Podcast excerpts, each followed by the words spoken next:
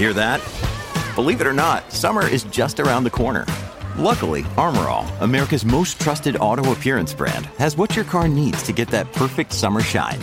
Plus, now through May 31st, we'll give you $5 for every 20 you spend on Armor All products. That means car wash pods, protectant, tire shine, you name it.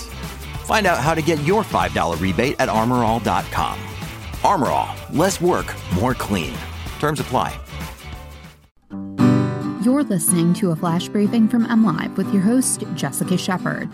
This is Michigan News from MLive for Wednesday, February 2nd. Former President Donald Trump gave $65,000 to Michigan Republicans who challenged 2020 election results. The first mile of wireless electric vehicle charging road is coming to Detroit, and UP City hopes to build a $3.7 million campground and trailhead to boost tourism. Former President Donald Trump is the top donor to several Michigan Republicans running for office in 2022. Trump gave his endorsement to 14 candidates who falsely claimed electoral fraud caused his loss in the previous election. The former president called for Michigan to elect a new legislature to launch more investigations into the results, and new campaign finance disclosures show he's supporting loyal candidates with donations from his Save America Political Action Committee. Trump donated 65,000 total to Michigan candidates according to campaign reports filed Monday. 13 of 14 candidates he endorsed each received a $5,000 donation. The money came from a leadership PAC Trump established days after the 2020 election. The PAC reported having $105 million in available cash at the end of last year. Only Texas had more candidates who received donations from Trump than Michigan. The first mile of wireless electric vehicle charging public road in the United States will be built in the Motor City.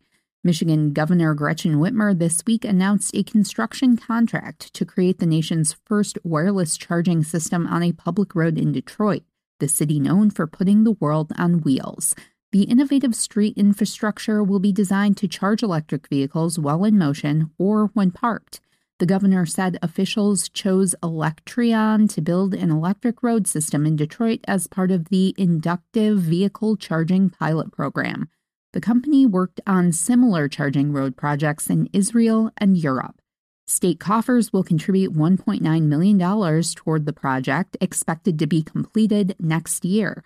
The test project will be part of the Michigan Central Mobility Innovation District in Corktown. The district is meant to foster new urban transportation concepts. Whitmer said she's happy to see Michigan lead on groundbreaking efforts for new business opportunities and high tech jobs. An Upper Peninsula city hopes to build a 71 site campground and trailhead for off road vehicles and snowmobiles if it wins a nearly $3.7 million competitive federal grant, officials announced. Negaunee recently applied to the Competitive Outdoor Recreation Tourism Grant Program, which is aimed at economic recovery in the tourism, travel, and outdoor recreation sectors amid the COVID 19 pandemic.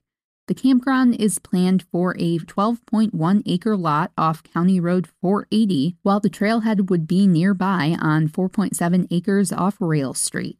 The campground location provides access to the Iron Ore Heritage Trail and State Snowmobile Route Number 8. All 71 sites would include electrical and water hookups. Plans also call for construction of a campground office, restrooms, showers, and a sewer dump station.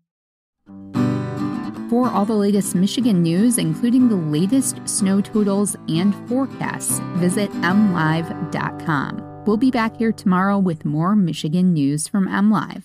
Thanks for listening and have a great day.